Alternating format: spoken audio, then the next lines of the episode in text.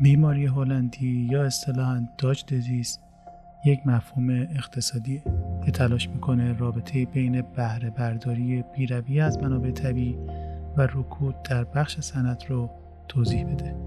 من کازم ظریف هستم و این اپیزود پنجم مهندس پات هست. جایی که از دقدقه های صنعت میگم و امیدوارم مهندسی بتونه بیش از پیش صنعت رو یاری کنه.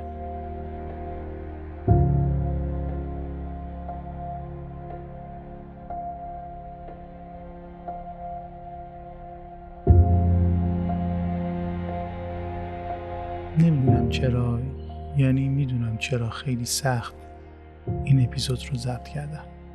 اپیزودی که مدت ها قبل برای ضبطش برنامه‌ریزی کرده بودم و خیلی اتفاقی برخورد کرد به مشکلات عدیده که این روزها شاهدش هستیم. برای آیندگان میگم امروز ما در این قسمت از تاریخ ایران هستیم. مرداد ماه 1400 هجری شمسی بیابی خوزستان. بیبرقی کل کشور بیموتن بودن کیمیاهای سرزمینمون و خانه ملتی که سرنوشت ملت جایی در اون نداره. مجلسی که با سیانت از فضای مجازی از دنا پلاس گیرندگان واکسن بی نوبت زنندگان سیدی زنندگان به سرباز فوش دادندگان به کارمند گمرک پرت کنندگان میکروفون خبرنگار و کاربران مزای فجازی و خیلی چیزهای دیگه سیانت می‌کنه. در روزهایی که حال ما خوب نیست و از دست دادن روزانه 600 نفر از هموطنانمون از کرونا حال ما رو بدتر کرده عصبانی هستیم. و در دهه اول محرمی که اجتماعات عزاداری بدون پروتکل بهداشتی به صورت عجیبی به مسابه قرآن بر سر نیزه کردنه. و هر مسلمان شیر پاک خورده ای از این تجمعات خطرناک کرونایی خورده بگیره انگ لامذهبی رو باید بپذیره. شاید شنیدن و دونستن نتونه التیام بخش دردهامون باشه ولی می‌تونه به همون کمک کنه علت دردامون رو بفهمیم به خاطر این قسمت صحبت با آیندگان عذرخواهی می‌کنم. شاید یکی در آینده از امروز ما درس بگیره.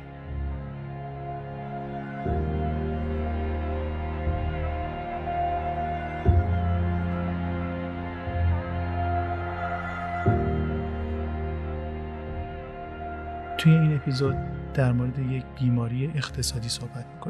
که علت قالب مشکلات کشورهای صاحب منابع طبیعی هست و درسته به طور حتم نمیشه گفت ولی این بیماری یکی از دلایل اصلی ضعف صنعت و های اقتصادی، اجتماعی و سیاسیه. یه شب خواب می‌بینید که نفت اومده تو خونه زندگیتون یا یک چیزی مشابه به این. بعد بیدار شدن اولین کاری که می‌کنید اینه که تعبیر خواب نفت رو گوگل می‌کنید. تعبیر خواب ابن سیرین که معرف حضور همه هست اینجوری نوشته. دیدن اینکه در خواب به خود نفت میمالید این گونه تعبیر می شود که با زنی بدیوم و شوم ارتباط پیدا خواهید کرد و مال حرام خواهید خورد. از خدا بترسید و در سبک زندگی خود تجدید نظر کنید تا مورد بخشش قرار بگیرید. کلا جهت اطلاع تقصیر من نیست که ابن سیرین تعبیر خواب رو فقط برای آقایان نوشته و اینکه نفتی که قرار بود سر سفره ها باشه آقای ابن سیرین به خودش میمالیده یا حداقل فالووراش به خودشون میمالیدن. بقیه تعبیر خواب ها هم کلا نفت رو چیز خوبی نمی‌دونن. یعنی گذشتگان ما می‌دونستن نفت چیز خوبی نیست. اخ بده. یاد اون صحنه سریال قهوه تلخ افتادم. یک قولی ما دادیم. الان نداریم چی کار بکنیم؟ من نمی‌دانم چه سریست همه به دنبال این دهکورن یک میدان از چهار تا خیابان. سرد از سوت و کور دل آدم می‌گیرد. اصلا جای زندگی نیست جناب مکمورفی. قلبه انسان یخ می‌زند. بیایید همین لباسان خودمان را بردارید. هم خوش آب هم بیخ گوش خودمان است بله. آقا ول کنی لباسون و اینا می‌خوایم بدین چی بشه آخه؟ من نمی‌دونم. جناب سفیر میفرمایند که ما هیچ چشم داشته به آب و خاک شما نداریم. چقدر با کلاس هستن این بریتانیایی ها جون خودم اینا یه نقشه ای داره میفرمایند که می‌خوان در لایروبی آبهای جنوبی کشور به شما کمک کنند.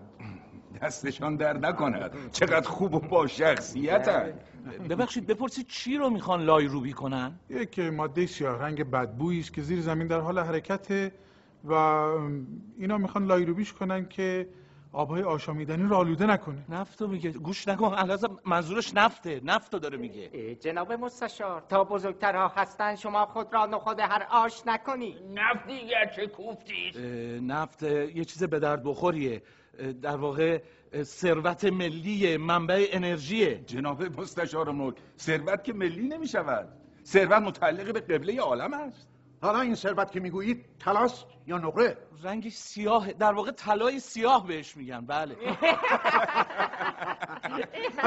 چیزای نشدیده طلا که سیاه نمی شود طلا سیاه ارزشی نداره. طلا زرد است. اعلی حضرت چه شد؟ جناب سفیر منتظرن بدهید برون لایروبی کنن اعلی حضرت اجازه بدین؟ خب اجازه دادیم دیگه. یعنی منظورم اینه که اجازه ندین. آخه هر بار که کسی می‌خواهد یک کار اساسی در این کشور انجام بدهد ادهی چوب لای چرخش می‌گذارند. بله با شما هستم جناب مستشار. چرا می‌خواهید جلوی پیشرفت را بگیرید؟ چرا می‌خواهید آب آشامیدنی رعیت آلوده شود؟ به راستی از چه کسی خط می‌گیرید؟ جناب مستشار! برخلاف توضیحات و تنظیرهای گذشتگان ما نفت رو خیلی دوست داریم و به داشتنش خیلی مباهات می‌کنیم. و در تصدیق این کلام مثالهای عامه هم هست که کتابهای درسی بچه های ایرانی و بچه های ژاپنی رو با هم مقایسه می‌کنه که در کتاب دانش آموزان ایرانی مدام به داشتن منابع طبیعی یادآوری می‌کنه و در مقابل در کتاب مدارس ژاپن میگه ما هیچی نداریم. شاهد از غیب رسید. کتاب مطالعات اجتماعی ششم ابتدایی فصل چهارم ایران و منابع انرژی. صفحه 38 تیتر. صادرات نفت و گاز. نوشته مهم که داخل کادر صورتی جای داده شده. صادرات و واردات نفت و گاز بزرگترین تجارت در جهان امروزی است. کشورهایی که نفت و گاز ندارند برای فعالیت‌های خود مانند حمل و نقل و کارخانه‌هایشان نیازمند نفت و گاز کشورهای نفتخیز مانند ایران هستند. بخش عمده‌ای از نفت ایران به کشورهای خارجی صادر می شود. ایران نیز پولی را که از راه صادرات نفت به دست می آورد در فعالیت‌های مختلف کشور استفاده می کند. البته ناگفته نمونه که در بخش فعالیت این کتاب آورده که فعالیت چهار بحث گروهی نفت میراثی است طبیعی که بر اثر استفاده تمام می شود. به نظر شما چرا تمام شدن نفت باعث نگرانی می شود؟ صادرات نفت برای کشور ما چه اهمیتی دارد؟ چرا ایران تلاش می کند به صادرات نفت وابسته نباشد و سایر کالاها را به خارج صادر کند؟ آیا ما حق داریم همه نفت و گاز را استخراج کنیم و به فکر آیندگان نباشیم؟ که این فعالیت داخل کادر زدرنگ اومده و همه می‌دونیم که قسمت فعالیت کتاب های درسی توی امتحان نمیاد و حتی لازم نیست نگاه کنیم چی نوشته چه برسه بخوایم در موردش فکر کنیم یا دوره هم انجامش بدیم. همونطور که گفتم در مقابل دانش آموزای ایرانی به دانش آموزای ژاپنی همون اول میگن ما هیچ منبع طبیعی نداریم و باید دستمون رو روی زانومون بذاریم و یا علی گویان بلند شیم. البته چون ژاپنی شما خوب نیست از خوندن این بخش از کتاب دانش آموزان ژاپنی صرف نظر می‌کنم. تا اینجا همه مقدمی بود بر وابستگی ما به نفت و نفت دوستی ما.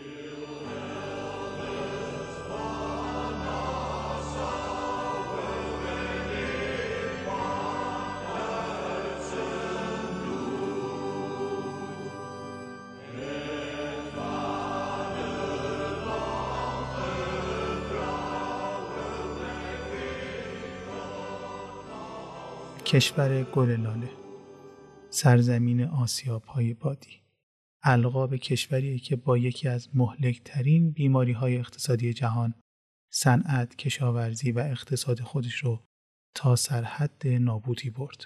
این کشور دهه 60 میلادی یعنی حدود نیم قرن پیش از وجود منابع گاز خودش اطلاع پیدا کرد و شروع کرد به برداشت از منابع گازش.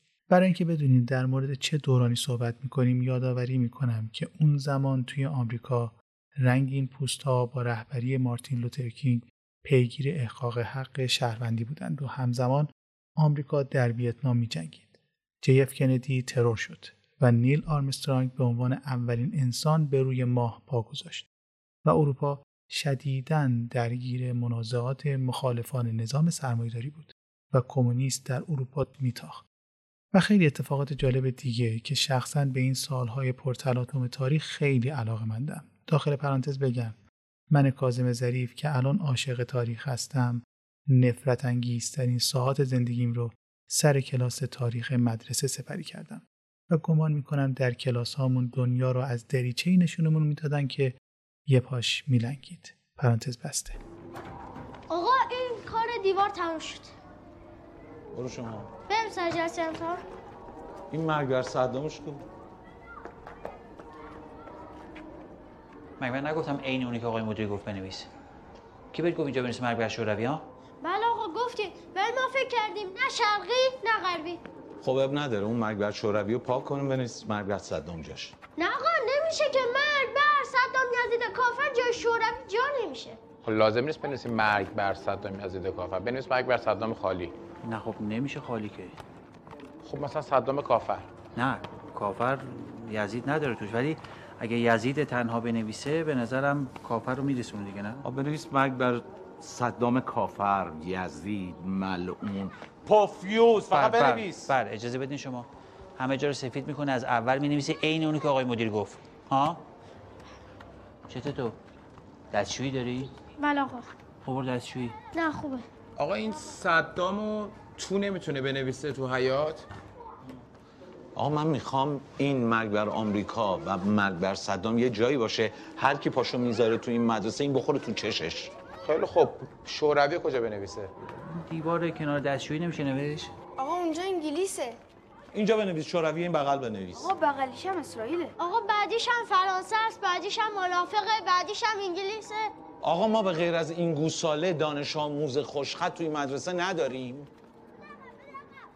این کار درست انجام نشه فردا این دوتا امتحان ریاضی نمیدم تموم نکنی اصلا خونه نمیره امروز.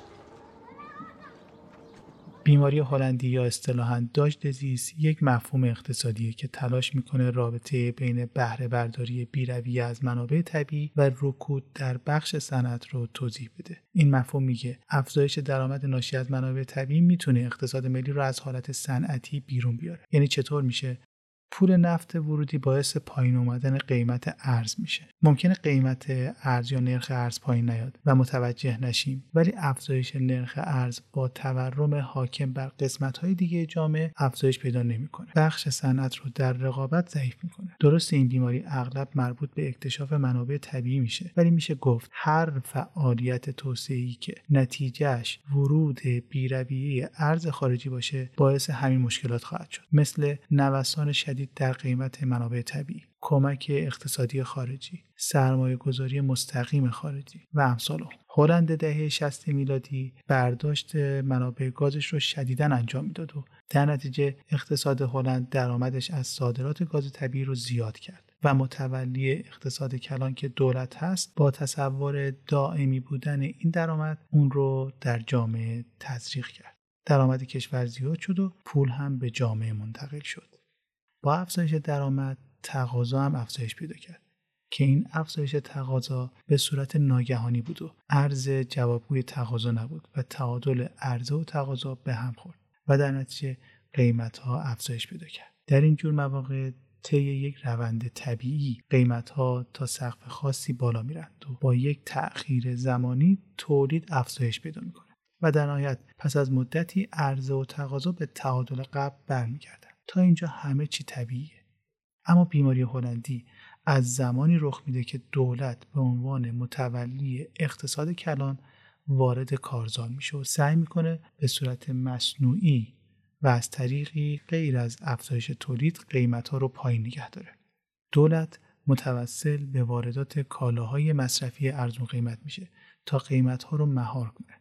در حالی که صنایع داخلی مجبورن با حقوق بالای کارگر و هزینه بالای آب و برق و گاز و مواد اولیه گرون قیمت کالا را گرون تولید کنند و به قیمت ارزون بفروشند. نکته اینجاست که این سیاست نمی‌تونه جلوی تورم رو بگیره بلکه اون رو به بخش های دیگه اقتصاد منتقل می‌کنه. به عنوان مثال میشه با واردات کالاهایی مثل سیب، پرتقال، حتی تیراهن و چیزهای مشابه به این قیمت این کالاها رو پایین نگه داشت. ولی برخی کالاها مثل زمین و مسکن وارد کردنی نیستن و افزایش قیمت این کالاها رو نمیشه با واردات مهار کرد. در نتیجه قیمت این قبیل کالاها به رشد خودشون ادامه میدن. از طرفی یه بخشهایی از صنعت که کالایی تولید می‌کردن که حالا داره واردات ارزون قیمتش انجام میشه دیگه محبوبیت سرمایه گذاری جدید رو از دست میده سرمایه گذار به جای سرمایه گذاری در اون بخش صنعت یا عوض ایجاد طرح توسعه سرمایهش رو به سمت چیزهایی مثل زمین و مسکن می‌بره. در نتیجه این ورود غیر کارشناسی دولت تقاضای کاذبی برای این کالاها یعنی زمین و مسکن و امثال هم ایجاد میشه. قیمت اونها با سرعت بیشتر و به صورت غیر طبیعی و باور نکردنی رشد می‌کنن. به محض اینکه دوران افزایش درآمدهای نفتی یا مشابه اون خاتمه پیدا می‌کنه و دولت پولی نداشته باشه که با اون واردات ارزون قیمت رو انجام بده در بخشهایی که تا اون زمان به صورت مصنوعی قیمت پایینی داشتن افزایش قیمت با سرعت وحشتناکی اتفاق خواهد افتاد. از اونجا که صنایع داخلی هم در اثر همون سیاست های گذشته فلج شدن قادر به پاسخگویی به تقاضای جدید نیستند و اقتصاد فلجتر میشه. اینجا شهرک صنعتی شماره یک عراقه من حدود 20 سال تو این شهرک دارم کار می‌کنم. متاسفانه سنوات قبل شرکت ها فعالتر بودن. ولی روز به روز هرچی جلو میریم خب عملا غیر فعال میشن و دراشون متاسفانه بسته میشه و کارگراشون هم اخراج می‌کنن. کارخونه جدی که مشاهده می‌کنید در اصل یه بخشش غیر فعاله و کاربردهایی برای انباری و کاربردهای خدماتی داره. این کارخونجات همشون غیر فعالن. یا با نهایتا 20 تا 30 درصد ظرفیت کار می‌کنن یا غیر فعالن.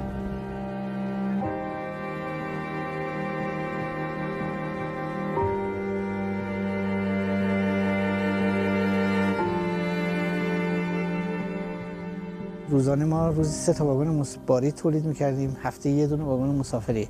ولی الان کل ظرفیت تولید ما شده توی یک سالش 15 تا واگن مسافری. دلایل زیاده. واردات بیرویه هست. این چند سال اخیر شما ببینید قراردادایی که با کشورهای مختلف بسته شده چجوریه ما 77 دستگاه مترو رو از صفر تا صدش رو اینجا انجام دادیم. ولی بعد از 77 دستگاه قطع شدیم. متاسفانه از تولید حمایت نمیشه و اگر هم حمایت میشه در حد شعاره. این چهار تا شرکت بزرگی که در استان ما کار می‌کنن حدودا بالغ بر 12500 تا شغل داشتن که الان اینها به زور به 5500 تا می‌رسن. سرمایه‌ای که برای ایجاد این کارخونه مصرف شده یک رقم بالغ بر 230 میلیون دلار هست. عملا این سرمایه 230 میلیون دلاری بلا استفاده میمونه ما فقط بین 10 تا 15 درصد ظرفیت موجودون داریم استفاده می‌کنیم. هیچ وقت دولت های بزرگ و حتی دولت های پیشرفته نمی‌ذارن صنایع سنگینشون در یک حالت بحرانی قرار بگیرن چون اینا شرکت های صنعت ساز هستن. همین الان سرمایه‌گذار روسی که داره مثلا واگن حالا در واقع با زیر قیمت واگن تولید داخل داره ارائه می‌کنه واگن باری رو. خب داره از در واقع پولی که و اعتباری که بانکاش یا سیستم بانکی روسیه گذاشته داره استفاده می‌کنه. عملا ما باید از مافیات های مالیاتی بسیار بزرگی روبرو بشیم چون ما با نگه داشتن 1500 نفر در کارخونه و با نگه داشتن اون زنجیره تامینمون عملا کوهی از مشکلات از بدنی دولت ور میداریم. ما الان ماهی دو میلیارد داریم حقوق میدیم. هی به بدهی هامون داره اضافه میشه. در واقع الان ما نزدیک 200 خورده 200 میلیارد تومان بدهی داریم مثلا. خب با این بدهی واقعا با این هزینه کارگری عملا یا باید در اینجا رو بست یا باید مثلا فکری کرد.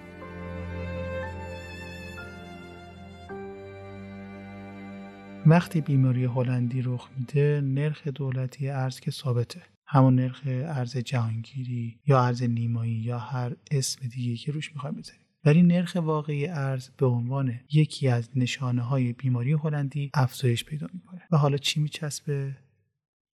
واردات. دقیقا در مقابل اون کالاهای داخلی یا تولیدات داخلی دیگه رقابت پذیر نیستن. نمیشه صادرات کرد. و در نتیجه تولید از مزیت خارج میشه. مخصوصا تو بخش هایی که تجارت میشه توش اتفاق بیفته تقویت افراطی نرخ ارز در اثر ورود یک باره درآمدهای حاصل از منابع طبیعی به اقتصاد کشور موجب کاهش قدرت رقابت پذیری اقتصادی میشه و این امر تأثیر منفی رو بر تولیدات صنعتی به جا می‌ذاره. حالا باید چیکار کرد؟ خوشبختانه در دورانی زندگی می‌کنیم که توی هر چیزی که به مشکل برمیخوریم قبلا یه عده به مشکل مشابه ما برخورد کردند و مشکل رو حل کردن و جالب این که راه حل رو هم نشر میدن. مثلا همین الان اگر توی یک قسمت از نرم افزار یا کارتون مشکل پیدا کردین کافیه با سرچ how to فلان به راحتی راه حل مشکلتون رو پیدا کنین. مشابه همه مشکلات یه عده قبل از ما به مشکل بیماری هلندی برخورد کردند و مشکلش رو حل کردن. و سرآمد اون کشور نروژ است نروژیا از بلایی که سر هلندیا اومد درس گرفتن و با تأسیس صندوق ذخیره ارزی به جای اینکه درآمدهای حاصل از صادرات نفت خام رو در بودجه های سالانه بریزن و بودجه رو آلوده کنن اون رو به این صندوق واریز کردن. صندوق ذخیره ارزی یا بعضا صندوق ثروت ملی یا صندوق ثروت حکومتی چند تا کاربرد داره که از توضیح تک به تکشون صرف نظر می‌کنیم. یک نکته خیلی جالب داره این صندوق. استفاده مستقیم و برداشت مستقیم از این صندوق ممنوعه. ضمنا دست دولت از مصرف اون در داخل کوتاه. دولت با سرمایه گذاری دارایی صندوق ذخیره ارزی در خارج از کشور می‌تونه از مواهب و درآمدهای ناشی از سرمایه گذاریش در زمان نیاز استفاده کنه. یعنی اصل پول داخل صندوق رو اصلا نباید دست بزنه.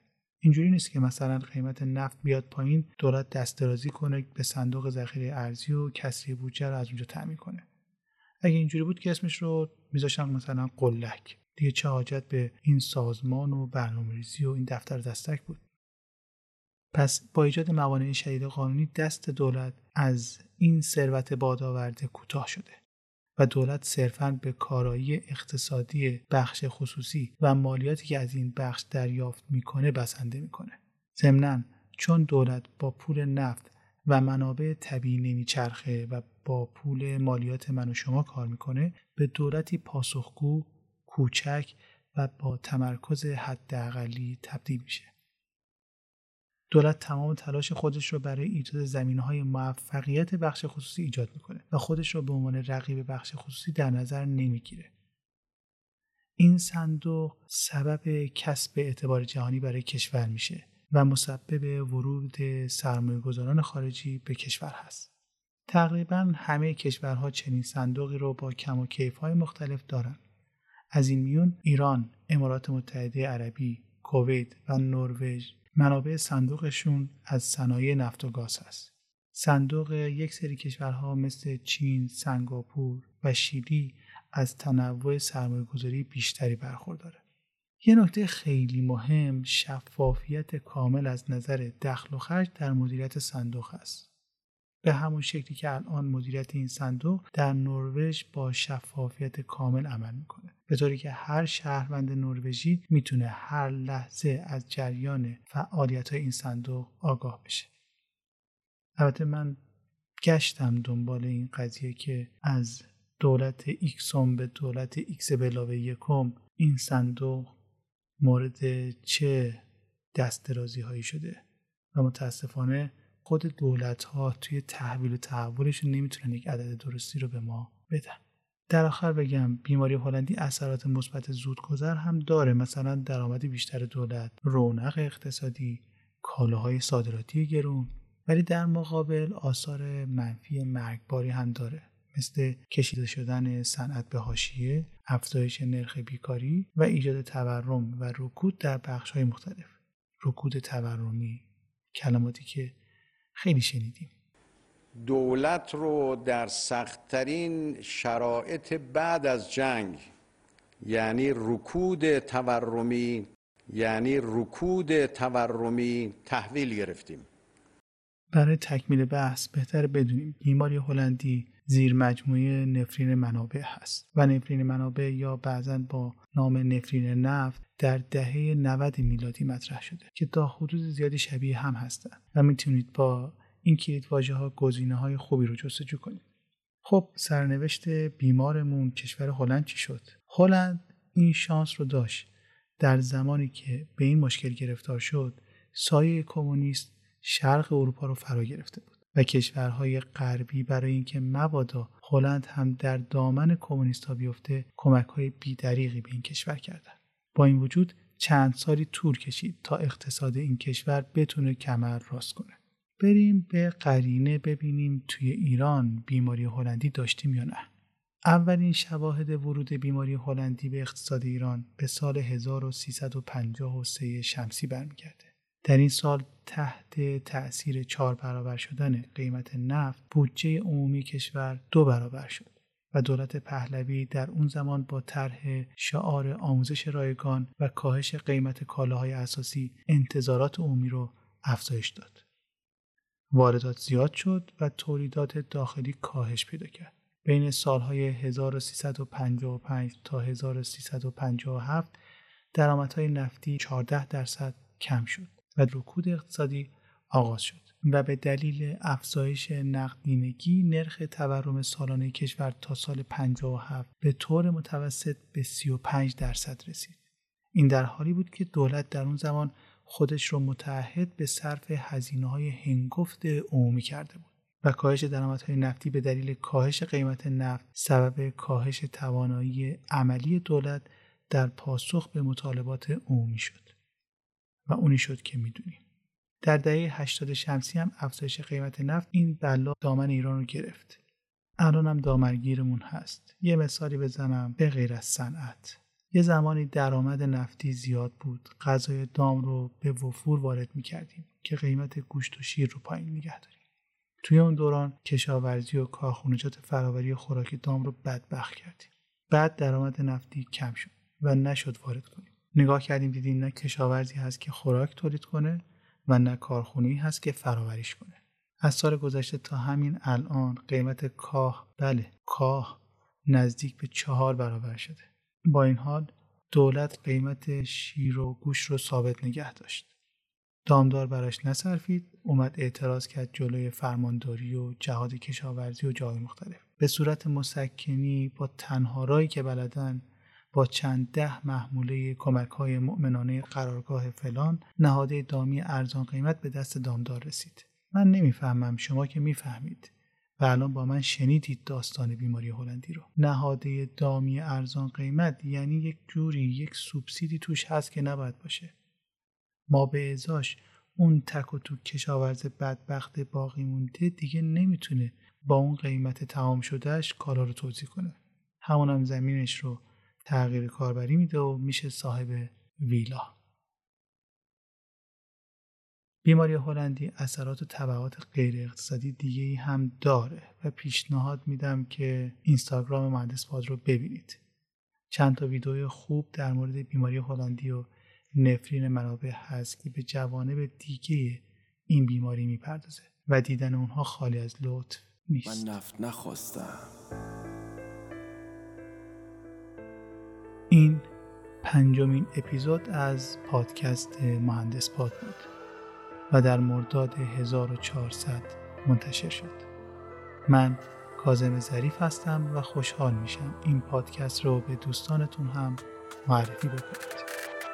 ما خیلی وقته ندیدیم آسمون آبیش. از نفت زیادی گرفته سفرمون آتیش. کم گشتگی بود که شد قصم قاتیش سر صف مرغ جلوی البته باریش. ای گه به گور زندگی بود. مخت و کوری هی زدی زور. امیدت ماهواری کهکشون شد رفته دور. وقتی سر به زیری باید بدی پول زور. توهم تو هوا پخش تورم صد برابر. پس شفیت کو برادر؟ میگی تن لرز مردم از رو شادیه همه چی عالیه و نیست. ترس توپ و تانک و جنگ و ریز بانک به اسم شهر هوا شد. قصه و ترس بعد قرض بلا شد. به جون فکر و مغز خلق انگار خوردم مغز خر. عذاب اینور به آخرت به در پناه هم بود. خدا بینم تو خستگی که مغزای ما بستم بهش کلاهک هسته ای من سیاسی نیستم شاید بهم بخندی. نه که روی دست دارم آرم حزب رنگی. فقط حرفام یکم بد نشست بکام من نفت نخواستم نونم و پس می‌خوام. من سیاسی نیستم شاید بهم بخندی. نه که روی دست دارم آرم حزب رنگی. فقط حرفام یکم بد نشست بکام من نفت نخواستم نونم و پس می‌خوام. نه مرگ می‌خوام دیگه واسه کشور دور. نه می‌خوام مالم بره جیب کشور دوست. نه سلبریتی می‌خوام دیگه سر پل زها نه مارهای مغزخور روی دوش زهاد. نه حرف تمدن خون آریایی. نه عمل مثل شرکت های کاریابی.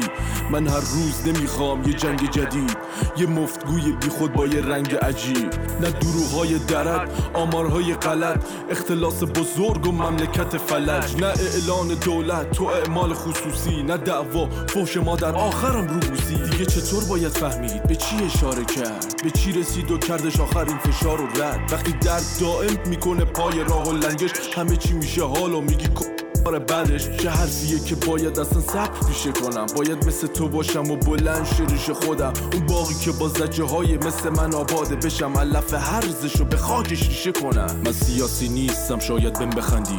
نه که روی دست دارم آرم حزب رنگی. فقط حرفام یکم بد نشست بکام من نفت نخواستم نونم و پس می‌خوام. من سیاسی نیستم شاید بهم بخندی.